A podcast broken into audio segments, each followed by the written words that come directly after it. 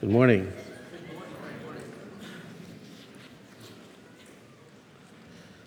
So last week, Pastor Tony talked about this week have, having a shorter messenger. I mean, message.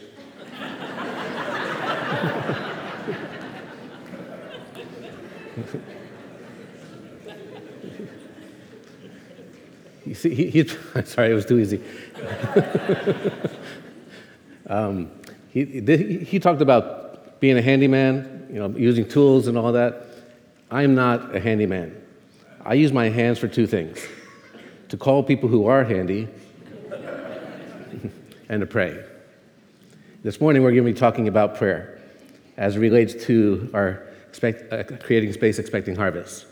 We're looking at a familiar passage where Jesus asks his disciples to pray with a very specific prayer. And I would ask that the song that we just sang, that you would not let those words slide by too quickly. Do you really believe that greater things are yet to come?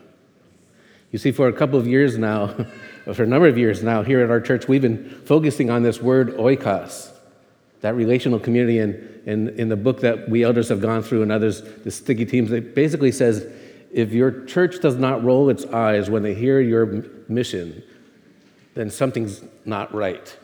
When you hear the word oikos, if your eyes are not rolling, we probably haven't said it enough, and some of you are saying, All right, we got it. I heard a story of a pastor who um, preached John 3:16 every week.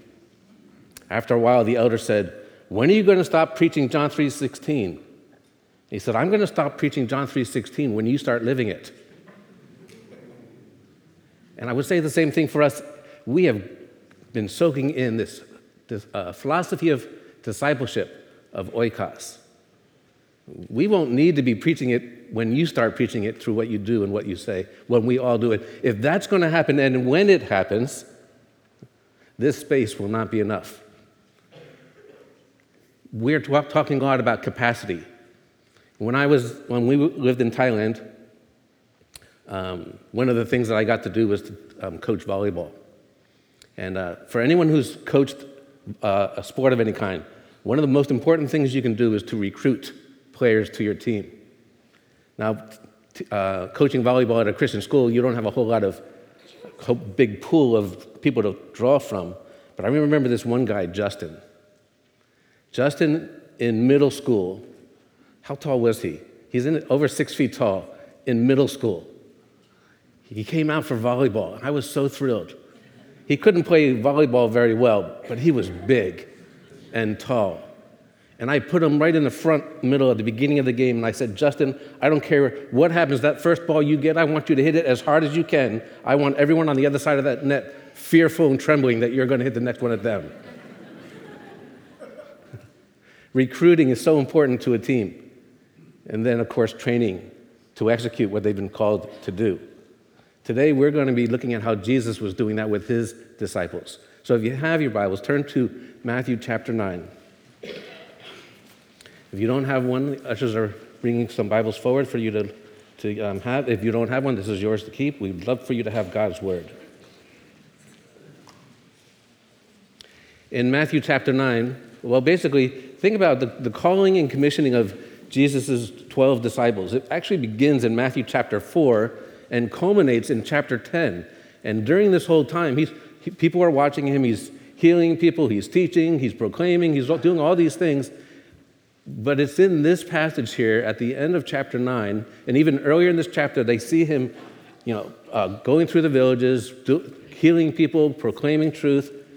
And we get to this passage in, in the end of chapter 9 and the beginning of chapter 10, and we see Jesus very intentionally implementing his strategy for ministry. And it rises and falls on prayer. John Piper says that prayer is the fuel for missions. It's what empowers all of our activities for Christ. And if we are not praying, then we're probably not doing or seeing what we need to be doing or seeing. So I want to take some time to really look at this passage here beginning, and we're going to basically go from 9, chapter 9, verse 35, um, through the first couple of verses of, of, of chapter 10. So let's just look at chapter 9, verse 35, where it says, Jesus went through all the towns and villages, teaching in their synagogues, proclaiming the good news of the kingdom, and healing every disease and sickness. Again, he, he is showing them what he wants them to do, even as he himself does what, what he expects them to do in terms of not just saying, but also doing. One of the things, one of the things that we wrestle with on the mission field is this tension between doing the love, doing good works of that demonstrate the love of Christ, and proclaiming the good news of Christ. And on the mission field, we talk about the church planters and the community developers and how they sometimes look at each other and say, You're not doing the work of the Lord, we are. And it shouldn't be a either or. This is a both end here. And Christ models that for us by demonstrating his love, but also proclaiming who he is, teaching, proclaiming, and healing. So he walks through the towns. And when he, because he walks through the towns, verse 36 becomes all the more important. Look at verse 36. When he saw the crowds, he had compassion on them because they were harassed and helpless like sheep without a shepherd. That word saw, when Jesus saw them, he didn't see them. And I, you know, one of the things that my mom gave me was a love for bird watching. There's one of the, there's a couple of things that she gave to me, but one of them is we like to, we, how many are in here are bird watchers? I mean, you could have a pretty good idea. To, um, when you do bird watching, some, some people put up bird houses so you can see them up close right in your back, especially in uh, different seasons. But if you need a good pair of binoculars, now I have to confess, I have these in my office in, at, at Lancaster Bible College where I teach. Sometimes I'm tempted to see some of the couples who are walking by. That's fair warning. but there's a difference between looking through a pair of binoculars and seeing someone face to face as you walk around. Jesus didn't look through binoculars. When he said he saw them with compassion from his heart, he knew how they felt in their hearts because he was among them. This, this phrase that says he saw them, they were like harassed and helpless. There's sort of this, I, this feeling of powerlessness, cast away, you know, wandering aimlessly, like sheep without a shepherd. And so he, in his heart, it breaks. And when you look at people, I, I talk about this when we train our missionaries to go onto the field. When you see people, be careful because you see them in one of three ways. And I'm going to ask you if you do the same. I think we all do this. We see people in one of three ways. We, and I'm imagining right now getting off the, the plane or off of the train in a major city, and on the side of the road, I see a beggar there. And I'm walking by and I, oh, look, there's a beggar. And I see that person as scenery, just like I see the bush over there or the garden over there, that nice house over there, and oh, look, there's a beggar on the side of the road. Or sometimes I see people as utility, like the taxi driver. This person is someone who gets me from here to there. I use this person to get the, to do something. But the third thing is, do I see this person as a person?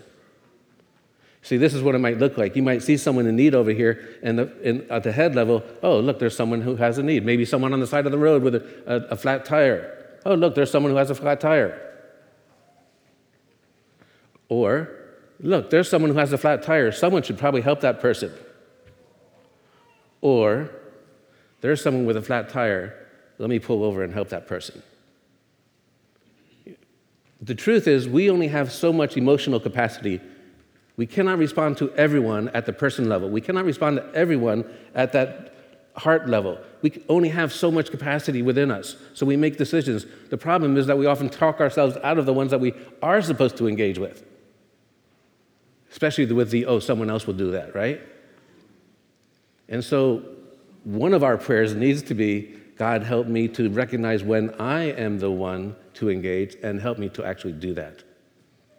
But in order to do that, we have to see them as they are in their needs. How many times have you had someone ask you a question when you knew that that presenting question was not the real question?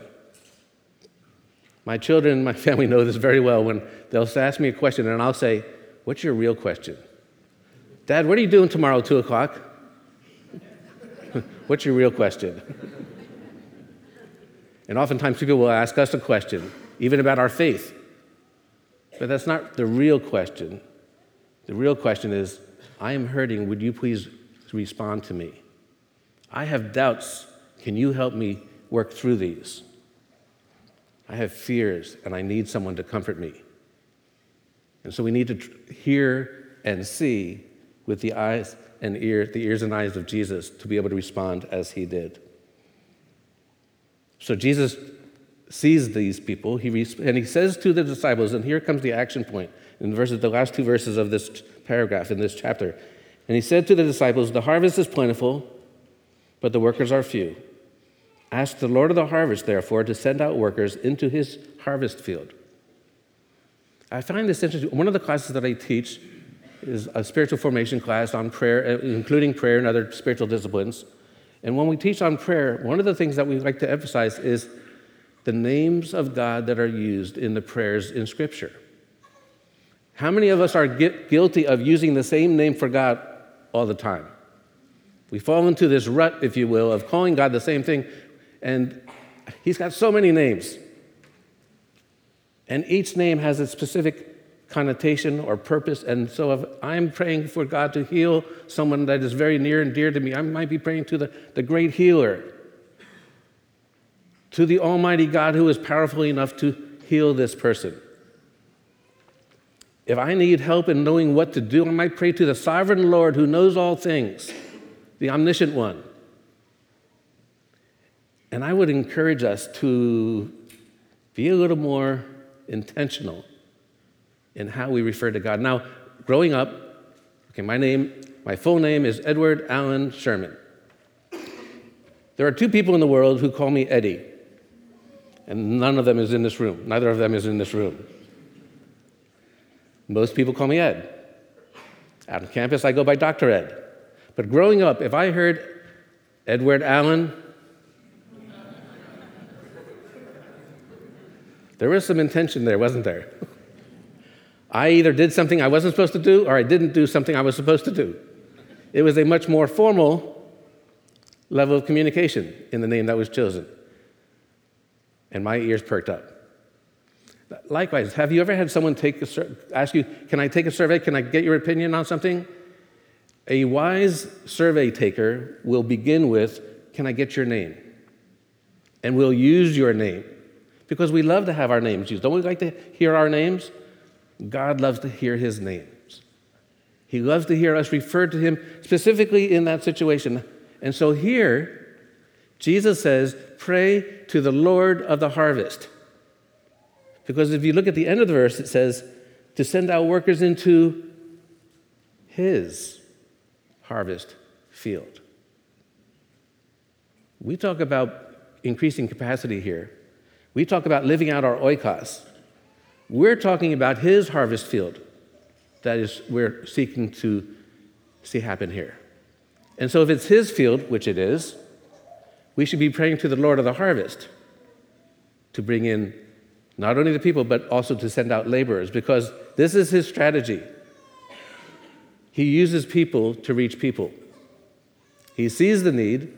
How am I going to, how are we going to reach the needs of all these people in this city of the coolest small town in America? Okay. He's going to send us out there. He's already sending us out there. There are some of you in this room who are results of people who have done just that, shared Jesus with you. Think about the person who shared Jesus with you that brought you to the Lord and how you get to be that person for someone else.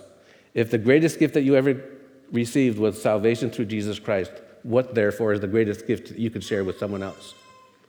That same gift. And so God is calling us. He said, in order to, to send out enough laborers, He said, pray for laborers. It's almost like the person who sees a house burning, rather than running with a bucket of water, he turns around and calls the fire department to come. And so He's saying to the disciples, pray to the Lord of the harvest that laborers would go out to meet the need of that, that we've just seen out there. One of the things that, um, a pet peeve, I guess you'd call it. I'm, I'm probably going to step on a few toes here, but when, at the end of the prayer, when someone says, in your name, how about using the name? In the name of Jesus Christ, this is the person who made it possible for me to pray to the Lord of the harvest. And so rather than praying to the Father and, and, and oh, in your name, kind of trailing out, I come to you in the precious name of the Lord Jesus Christ, the one who died for me so that I can know God in a personal way and use those personal names in not just a theological way, but in a relational way. When you think about your prayers this week, think about how you refer to God. In a few minutes, when we talk about going outside and praying, how can you have a message about prayer and not challenge people to pray, right? This is one of those cool times where we actually do what we're talking about. And so we, in a few moments, will go outside and actually pray. But Jesus didn't stop there because he realizes, and we need to realize, that prayer is not an end in itself. Prayer is often the catalyst for something else, and oftentimes we become the, even the answer to the prayer that we sometimes pray. So if you look at the beginning of chapter 10 in Matthew, and I'm just going to highlight the beginning of this first paragraph in a couple of words. John, uh, Matthew 10, verse 1 Jesus called his 12 disciples to him. Okay, but wait, that was happening back in Matthew 4, wasn't it? All through these chapters, he's calling, and, but now he is making it official.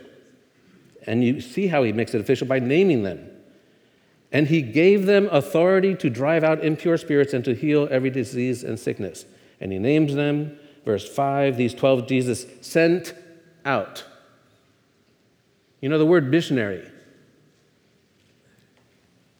comes from the Latin word meaning sent one, one who is sent. Think about an ambassador. You know, how many ambassadors does the United States have in the United States?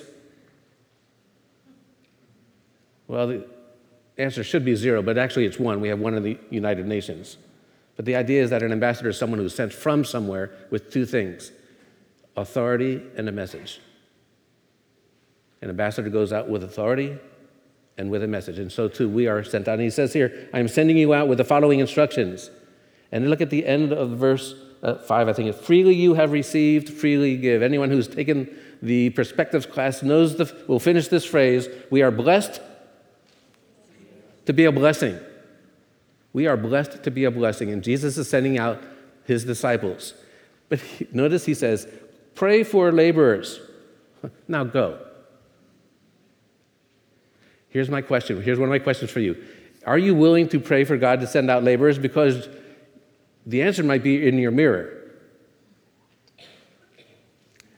As someone who is actively training missionaries to go to the field, one of the biggest obstacles to people going to the mission field are parents of those people who say, Lord, send someone to the mission field, just not my child.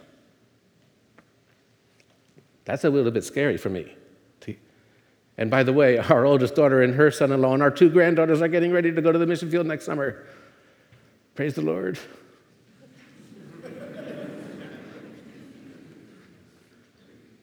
we pray for our laborers. We need to ask sincerely and be willing to pay the price, whether it be our own price or that of someone else.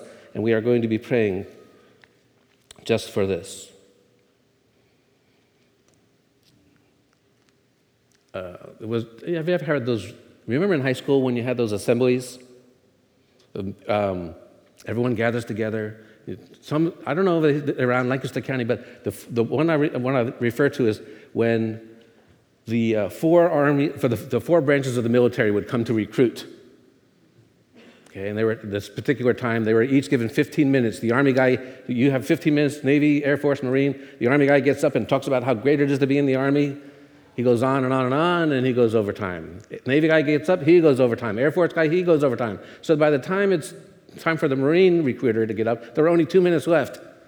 And he stands up here, and for the first minute, he looks around without saying a word making eye contact with as many people as possible.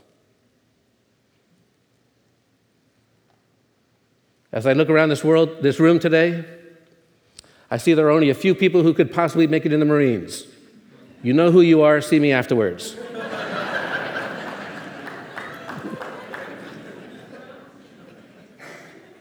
As I look around this room today, I know there are many who should be praying, and some who will be called to go.